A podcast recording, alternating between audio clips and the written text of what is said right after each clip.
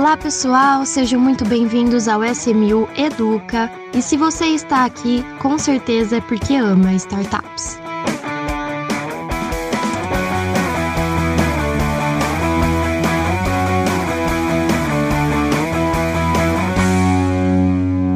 Hoje nós estamos aqui para ter uma aula com um convidado, Diego Pérez. Tudo bem, Diego? Tudo bem, professor Diego Pérez, então, né? professor Diego Pérez. Não, brincadeira. A, a, a, intenção aqui é sempre compartilhar conteúdo, conhecimento, né? Eu, eu, ensino, mas eu aprendo muito com todo mundo aí que bate papo com a gente aqui no SMU Educa também. Com certeza. E quem vai ajudar a gente nesse episódio também, Rodrigo Carneiro. Tudo bem, Rodrigo? Olá, tudo bem, Marília? Presente. Sentado Presente. aqui no, no fundão. tá pronto pra aula do Rodrigo? Trouxe a maçã? Trouxe a maçãzinha, a melancheirinha, tô aqui no fundo. Já já levo a maçãzinha aí na frente. Mas vamos lá, muito legal esse, esse tema aqui de hoje. Tô, tô ansioso aí pra contribuir e aprender. Vou explicar então qual vai ser a matéria da aula do, do Diego hoje. É sindicato de investimentos. Hoje o tema é assim, voltado para, empreendedor, para os empreendedores, né?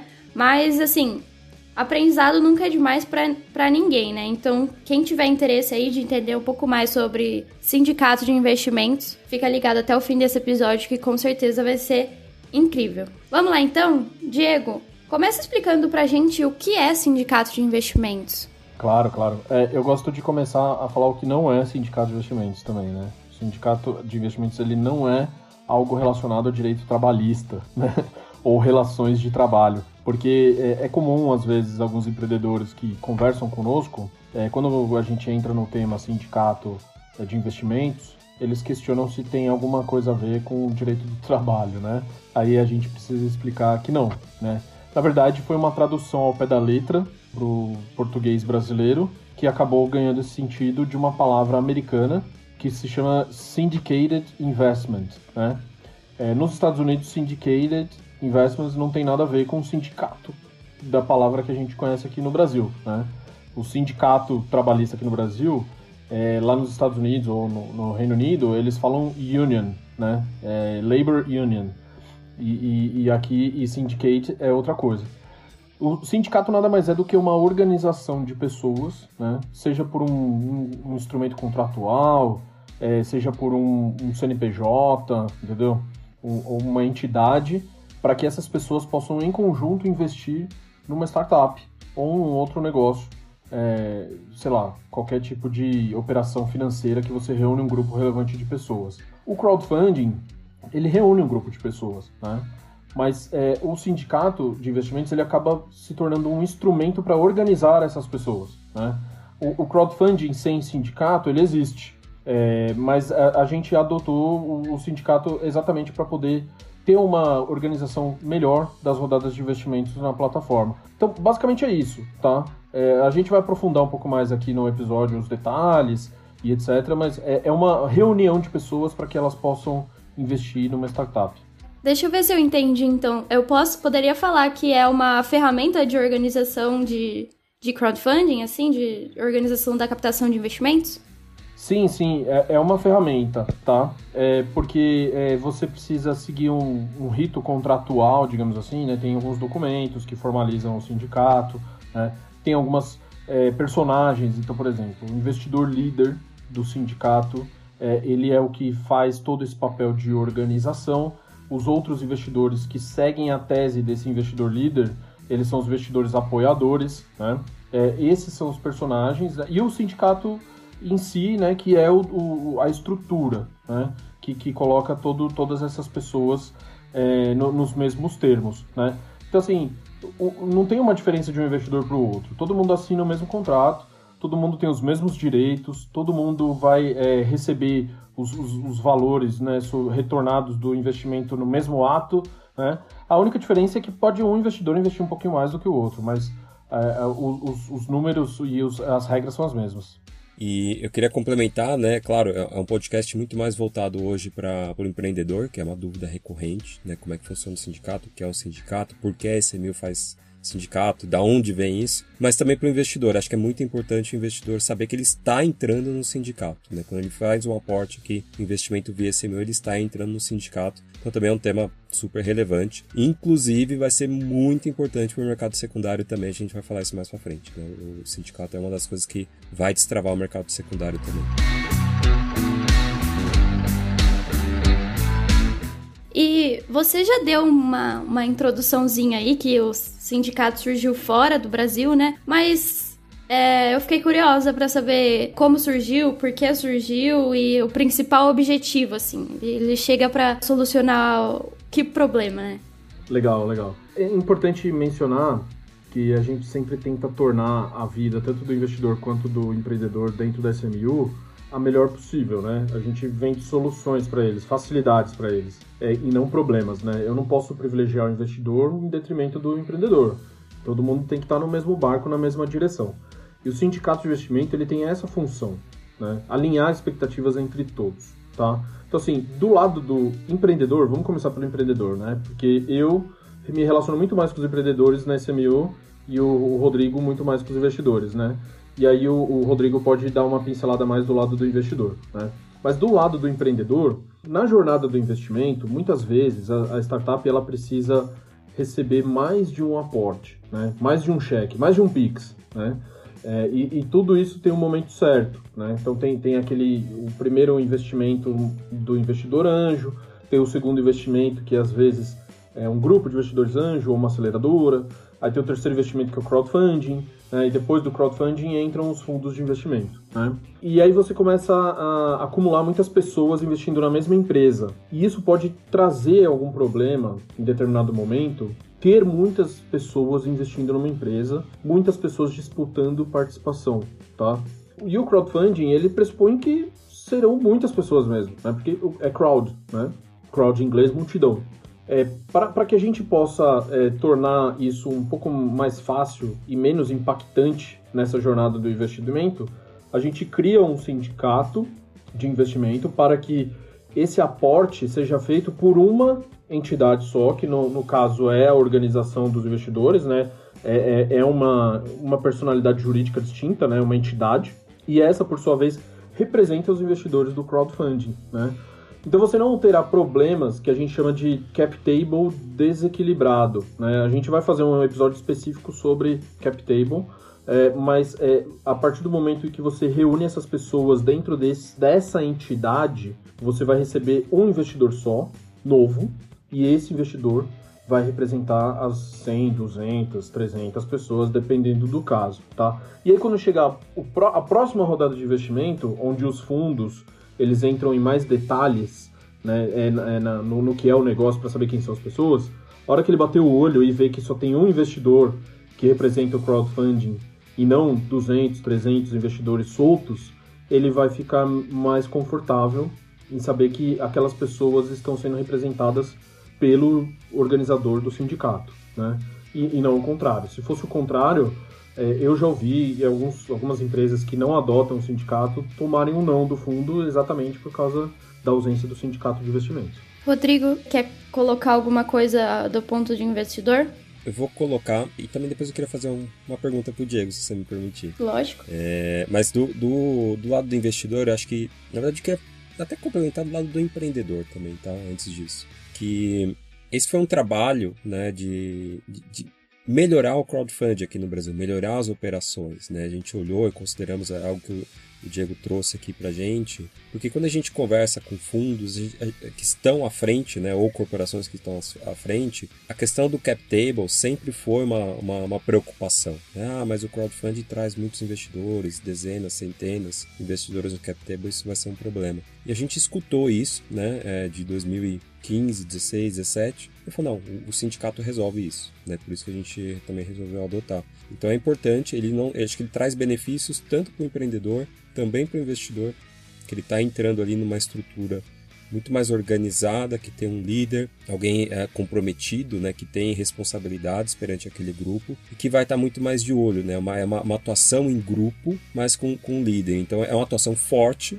e organizada, né, diferente de uma, uma atuação totalmente, ah, eu sou um investidor único, eu vou lá e vou exigir alguma coisa da empresa. Não, você vai isso em grupo, né, então para o investidor também é uma, uma, uma grande sacada é, ter, ter, estar dentro de um sindicato de investimento. E para a empresa, pô, resolvemos a questão do cap table, ela não vai tomar nenhum não, assim como as empresas aqui da SMU não, não a gente não tem nenhuma empresa que é, não, ah, não consegui fazer uma série A, série B porque o cap table tá bagunçado. Não, temos aí vários exemplos de empresas que já receberam investimentos e tudo bem. E a pergunta que eu ia fazer, Diego, é assim, juridicamente, o sindicato, ele tem uma classificação, ele é alguma coisa? Ele é, ele é, ele é o que juridicamente? Eu sei que ele tá na CVM, eu sei que ele veio lá de fora, mas ele é uma, uma figura jurídica específica? Uma dúvida minha mesmo. Sim, sim, sim. É, a, a, regra da CVM, né, ela prevê o sindicato que ele pode ser estruturado por um veículo. Então, o que isso pressupõe? Se ele pode ser estruturado por um veículo, ele eventualmente poderia não ser também. poderia não ter um veículo. Não, né? se, é, se é um pode, não deve, né? É isso, se pode ter, quer dizer que ele também pode não ter, tá? É, então, assim, um veículo de investimento, aí é uma personalidade jurídica, uma pessoa jurídica, um CNPJ, tá? Você estrutura um, uma entidade, né? Que aí pode ser uma SCP, que é o modelo que a SMU utiliza, uma sociedade em conta de participação. Poderia ser uma outra pessoa é, limitada, por exemplo, que é constituída especificamente para fazer o investimento. Ou sem o veículo, é, é meramente um contrato coletivo onde todo mundo entra nos termos do mesmo contrato e o cap table é, nomeia, né? É, essas pessoas nomeiam uma pessoa para ser o representante de cap table, tá? É, e aí no momento é, futuro, onde vai ser feita a distribuição do, do investimento retornado, essa pessoa se torna responsável para fazer essa repartição dos recursos, tá? Claro que se tratando de Brasil, meio complexo você colocar uma pessoa para representar todo mundo, né? Porque essa pessoa pode ter passivos, ela pode ter a conta dela bloqueada, o investimento do, do, desses outros investidores pode ser prejudicado, etc. Né? A gente prefere segregar. Mas existem formas distintas de você fazer isso de uma maneira muito saudável e, e funcional, tá? Utilizando procurações ou, ou, enfim, documentos contratuais. Então, respondendo assim, o sindicato de investimento é uma pessoa jurídica, caso ele seja estruturado em um veículo. vocês já falaram um pouco de por que a SMU utiliza o sindicato de investimentos, né? Por todas essas explicações aí, com certeza eu tô notando que só agrega. Mas eu queria ouvir um pouco mais de por que a SMU resolveu adotar essa ferramenta na empresa, né? É, é uma questão de governança também, né? É, não só de benefícios para os empreendedores de ter um único investidor, mas também uma questão de governança para a gente ter uma gestão mais eficiente desses investimentos pós encerramento da captação, né? É, a gente precisa falar também da atuação da SMU pós investimento. É, a, a, o primeiro motivo foi esse: todo mundo tem um, um documento onde eles podem se basear, a gente conseguir separar bonitinho quem são os investidores e não atrapalhar a vida do empreendedor. Mas a SMU ela também se posiciona como investidora. Isso é importante a gente falar. A gente investe em todas as empresas que são selecionadas para serem apresentadas para o nosso público. Né? A gente adotou essa metodologia, esse modus de operar, em razão do alinhamento com o nosso público investidor estamos 100% alinhados com eles. Então, assim, essa água que eu estou te oferecendo, eu já dei um gole. Ou é, lá na frente, se tiver algum problema, eu vou sofrer também, mas é, estou acreditando tanto que estou colocando meu próprio dinheiro. E a gente identificou que a melhor forma de fazer isso seria por meio da estrutura do sindicato de investimentos. Porque todo sindicato, ele necessita, aí sim precisa ter, investidor líder. Tá? Isso também está previsto na CVM 588, a regra que nos é, regulamenta e a gente acha por bem assumir essa cadeira, né? segurar o volante, né? falar assim, ó, já que estaremos é, investindo na mesma empresa e já que eu cumpri esse papel de selecionar boas empresas para você, eu vou dirigir o carro daqui para frente, tá bom? Beleza, então eu assumo o papel de investidor líder. E o investidor líder, ele precisa botar dinheiro. Ele não pode ser só um só fazer sugestões de qual empresa devem ser investidas. Ele precisa colocar a pele em jogo, é o skin in the game, né? É, e aí a gente falou, beleza, já que a gente vai investir também, vamos sentar na cadeira de investidor líder de todas as rodadas e convidar as pessoas para investirem conosco. e o sindicato de investimento foi a melhor forma de fazer isso. O, o, o Diego, só para só, só para tomar cuidado com a água, né? Em épocas de Covid, não compartilhe água, não. Acho que, é, acho que é melhor a questão do carro, né? Sobe aí que eu tô... É só, é só o bebedouro, é só o bebedouro. É, cada um com seu copo. Exato, cada um com seu copo, mas a água é a mesma. Ou, é, tá no mesmo carro, né? Estamos correndo os mesmos riscos e benefícios nessa viagem aqui, né? E com a janela aberta, né? Com a janela aberta, exatamente, por aí. Acho que tá claro, eu já falei também o, o motivo do lado do investidor, acho que é, também já, já foi mencionado aqui. É, basicamente esse que eu mencionei. Você vai estar ali no grupo, individualmente você tem menos força do que em grupo. Né? Então, para o investidor, isso é, isso é muito bom. É, assinaturas de contrato, tudo. O investidor, muitas vezes, ele, ele nem percebe muito a diferença no momento que ele vai fazer o investimento. Né? Apenas quando ele lê o contrato em si, ele vai perceber que ele está entrando num sindicato. Mas o, o, mecanismo é exatamente o mesmo, não, não muda assim na plataforma. E é importante mencionar que ele é ele é seguro, porque ele está previsto na, na CVM 588 que a gente já mencionou aqui no podcast. Existe um capítulo extenso né, explicando como é que funciona o sindicato de investimento.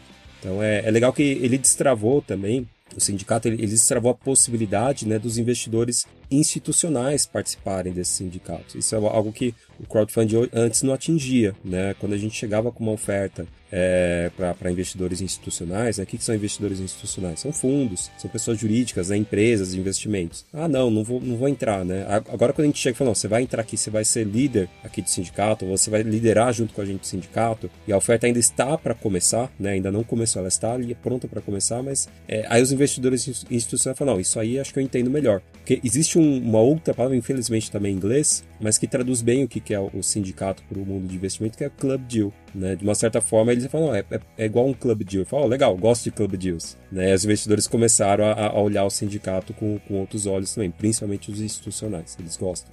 Já que você falou do Club Deal, eu queria também trazer dois pontos interessantes aqui, tá? É, como a gente estuda muito, né, como as outras plataformas fazem, é, o, a estrutura que eles adotam e, e, os desafios da gente adaptar isso para o Brasil, não só questões culturais, mas questões é, regulatórias e legislativas, né? A gente, por exemplo, uma legislação de outro país nem sempre se aplica aqui, né? Então a gente precisa usar os instrumentos que a gente tem aqui no Brasil. E uma das plataformas que a gente se espelha muito, que a gente gosta muito, é o Thunderbeam, né? O Thunderbeam é uma plataforma europeia, né? Que faz uso dos sindicatos de investimento também. E que também tem a plataforma de secundário deles, que a gente também está se espelhando para isso. E eles, eles estruturam os sindicatos deles em dois formatos, tá? E, e, esses dois formatos são muito parecidos com o que a gente adota aqui, né, na SMU. Na verdade, é o contrário, né? A gente se espelhou nesses dois formatos dele para aplicar aqui nesse na nossa estrutura. Eles têm uh, o Nominee Structure, né, que é a estrutura de representação, e eles têm uh, o Loan Based, né, que, que é, é, a, é a forma de você contribuir com recurso financeiro para que alguém atue em seu nome. Né? A gente adota os dois, só que em momentos distintos. Né? O, o nominee structure a gente adota durante a oferta pública do sindicato, onde os investidores eles acessam a oferta é, por meio da plataforma. Né? Na, na, no momento que a gente comunicou para a CVM que faríamos aquela é, rodada de investimento na plataforma e os investidores é, é, entram nesse momento. A outra forma, né, o low and based, a gente realiza antes da oferta pública. Né? Então, por exemplo, a SMU ela precisa investir, como investidora líder, pelo menos 5% do valor é, correspondente ao mínimo viável da rodada. É, isso é uma regra da CVM, tá? Mas muitas vezes o recurso que a gente tem disponível para investir em startups, ele também é escasso, né? A gente não pode empenhar todo o recurso que a gente tem em uma empresa só, a gente precisa espalhar em várias, né? Porque a gente investe em todas, né? Então, é, é comum a gente convidar investidores, por exemplo, que já investiram naquela empresa e que tem o direito de acompanhar a rodada. Falou assim, ó, já que você vai acompanhar e já que você tem esse direito por, por contrato de investimento que você já fez, por que, que você não usa esse recurso no meu veículo e a partir do momento que eu, como investidor líder, for remunerado na taxa de desempenho que eu cobro lá na saída, eu entrego um pouco isso para você. Note, né? Esse arranjo que eu faço é um arranjo privado. Né, ele ainda não está acontecendo na plataforma de crowdfunding. E aquele investidor, ele já tem um relacionamento ou com a gente ou com a própria startup. Né? Eu, não, eu não saio prospectando esse cara na rua. É, e aí eu faço esse arranjo com ele e ele empresta o dinheiro para mim. É, esse é o loan structure, é o loan based. Ele emprestou o dinheiro para mim, eu investi o nome dele e depois quando tiver o recurso eu devolvo para ele, tá? Isso caiu como uma luva pra gente para esses dois momentos. Por isso que a gente usa o sindicato na nossa operação. Agora, é, o Diego, só uma, uma pimentinha aqui. Você quer apostar quanto que daqui a pouco um concorrente nosso aí vai estar tá fazendo uma estrutura igualzinha, hein? Mas então, quando os concorrentes, quando os nossos concorrentes fazem estruturas idênticas à nossa, eu fico feliz, sim, cara. Sim. Eu fico feliz, eu falo assim, olha só, que bacana, a gente tá eu sei da onde, moda. Eu sei da onde Servindo veio de isso, exemplo, né? né? Estamos na Servindo frente. de exemplo. Estamos na frente. Exatamente. Ônus e bônus do pioneirismo. Mas é importante destacar uma coisa. É, senão a gente estaria cometendo um erro aqui. Quando a SMU lidera um sindicato, é uma outra estrutura nossa de investimento. Não é exatamente a plataforma. É, é uma outra estrutura de investimento nossa. Basicamente espelho ali e tal. Mas para não, não, cometer nenhum erro aqui. Tá? Então é uma estrutura só de investimento. A gente tem o CNPJ que é a parte que só faz investimentos. Não é o, o, exatamente o CNPJ da plataforma em si. Eu, eu costumo ter que explicar isso para alguns empreendedores também, sem querer me alongar muito aqui, porque eles falam assim, ah, legal, qual, qual que é a taxa da SMU? Ah, X%, beleza. Ah, e, e a SMU como investidora líder, ela cobra alguma taxa? Sim, X%. Falei assim, nossa, mas peraí, vocês não ganham dinheiro? Como assim? Vocês estão tirando dinheiro de um bolso colocando em outro, né? Porque a taxa é muito parecida, muito próxima, né? Em alguns casos é igual, né? É, assim, não, não porque assim, são dois CNPJs distintos, né? Um é o da plataforma e o outro é do, da, da, do veículo de investimentos. O do veículo de investimentos, ele tem o recurso dele, né? É o recurso originário do, dos próprios sócios da SMU, que a gente contribuiu para a formação dele. É o recurso que a SMU, de vez em quando, empenha nele, né? Para poder fazer o investimento é, no, na, nas empresas. E a gente também tem investidores terceiros. Essa, essa conversa que a gente teve um pouquinho agora antes de falar que a gente convidou as outras pessoas, eles aportam nesse nosso veículo, não aporta no CNPJ da SMU, né? Então o, o recurso não se comunica, né? E o recurso destinado para financiamento da, da operação da SMU, ele vem da comissão que a gente cobra durante a pós-captação com sucesso. Por quê? Porque a gente tem colaboradores, a gente precisa pagar a Marília aqui, por exemplo, né? A gente precisa remunerar a turma, a gente precisa crescer o nosso equity, a gente precisa atrair investidores, a gente precisa se mostrar rentável, são operações distintas.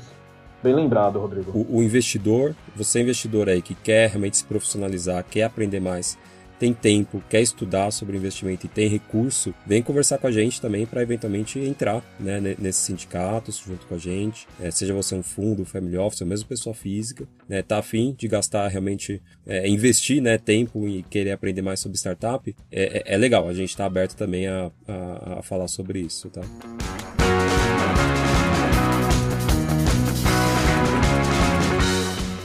Pessoal, eu acho que ficou muito claro aí é, todos os benefícios que o sindicato de investimentos traz, tanto para empreendedores quanto para investidores. É, eu consegui entender perfeitamente, achei que foi um, uma, uma, uma, pincelada, assim, um olhar macro para o que é sindicato de investimentos muito, muito bom. Queria parabenizar. Eu achei que a aula ia ser só do Diego, mas Rodrigo, você foi professor também, então parabéns aos dois pela aula. Eu fui aluno, o Rodrigo, aluno Rodrigo, chato. Aluno chato. O Rodrigo é aquele, é, Rodrigo é aquele aluno que, que, que quer comentar é. sempre. Assim, é, é. Professor, professor, deixa eu falar. É, eu li, eu não sei aonde. Bom, mas chegou a hora do momento Dica SMU. Nós vamos aqui dar para vocês, ouvintes, algumas dicas de coisas que vão agregar vocês no dia a dia, assim, sem necessariamente ter a ver com o tema ou até mesmo com investimentos. Cultura geral, vamos dizer assim. Então, quem quer começar aí a dar a dica? Eu posso começar. É, ultimamente eu tenho tentado praticar muito bem o meu inglês, assim, sabe? Tentar usar cada vez mais o inglês, porque a gente está se posicionando como a SMU, uma empresa global, a gente quer alcançar outros territórios, então a gente precisa estar sempre com o inglês muito afiado, né? Então eu acabo, assim, em, pequenos detalhes, por exemplo, sempre que eu assisto uma série, eu, eu já coloco a legenda em inglês se ela está disponível em inglês, tá? É, mesmo que eu nunca tenha assistido, né? Para me forçar, assim, a ouvir inglês e, e, aprender como é que se escreve aquela... Então eu estou me forçando muito nisso. Mas é, aí os algoritmos começam a perceber que eu estou tentando estudar inglês e começa a aparecer um monte de conteúdo para aprender inglês, né? E eu tive contato com um professor americano, mas que fala português e que aprendeu português brasileiro sozinho, né? O público dele é brasileiro. É, e o canal do YouTube dele chama Small Advantages, né? É, vantagenzinhas. Ele quis traduzir o pé da letra do inglês, né? O nome dele é Gavin. Assim, é um conteúdo assim sensacional, simples, didático, vídeos curtos, 5, 6 minutos. Ele não é aquele inglês maçante para você aprender gramática, para você aprender os detalhes da regra, o negócio do é, prepositions, in on net, né? O inglês é, da é, escola. São tantas regras que você se perde. É, ele não, ele usa exemplos práticos e, e, e, ele é um cara divertido, comunicativo, assim, sabe? É, o português dele é perfeito também. Claro, você percebe que ele é gringo, mas é perfeito. E, e tiveram coisas assim que eu aprendi com ele que desde criança que eu estudo inglês eu não, não tinha aprendido. O, o porquê, a razão do, do, de como aquilo existe, como que aquilo influencia. Então eu fiquei muito impressionado a, a facilidade que ele tem de se comunicar em português e de ensinar inglês de uma maneira simples e fácil. Small Advantages é o nome do canal do YouTube do Gavin. Eu adoro esses vídeos curtinhos assim. Você, putz, você assiste um, dois, três, ali rapidinho, depois do almoço, logo quando você acorda, antes de dormir. É bem legal. Vamos lá. Eu vou trazer um, um, um site né, de, de jornalismo, um veículo de jornalismo, um pouco nessa onda de é, de, de, grandes é, editores, jornalistas que saíram de grandes jornais, é, chama Capital, Capital né, Reset. Né? Então, Capital Reset, que chama, que você, .com. Uh, ele é feito pela, pela Natália Vire, que veio do Brasil Journal, uh, também trabalhando no Valor e na Veja, né, jornalista, e pela Vanessa Dash, que já foi diretora-chefe ali, editora executiva do, do Valor Econômico, e elas resolveram fazer um reset nas suas coberturas uh, no, no mercado financeiro, basicamente, e criaram um, um jornalismo voltado para a nova economia, voltado para a ESG, né, voltado para empresas que contribuem com a sociedade, né, para pessoas que resolveram dar, dar um reset na nossa vida, repensar em coisas que é, ajudam o planeta.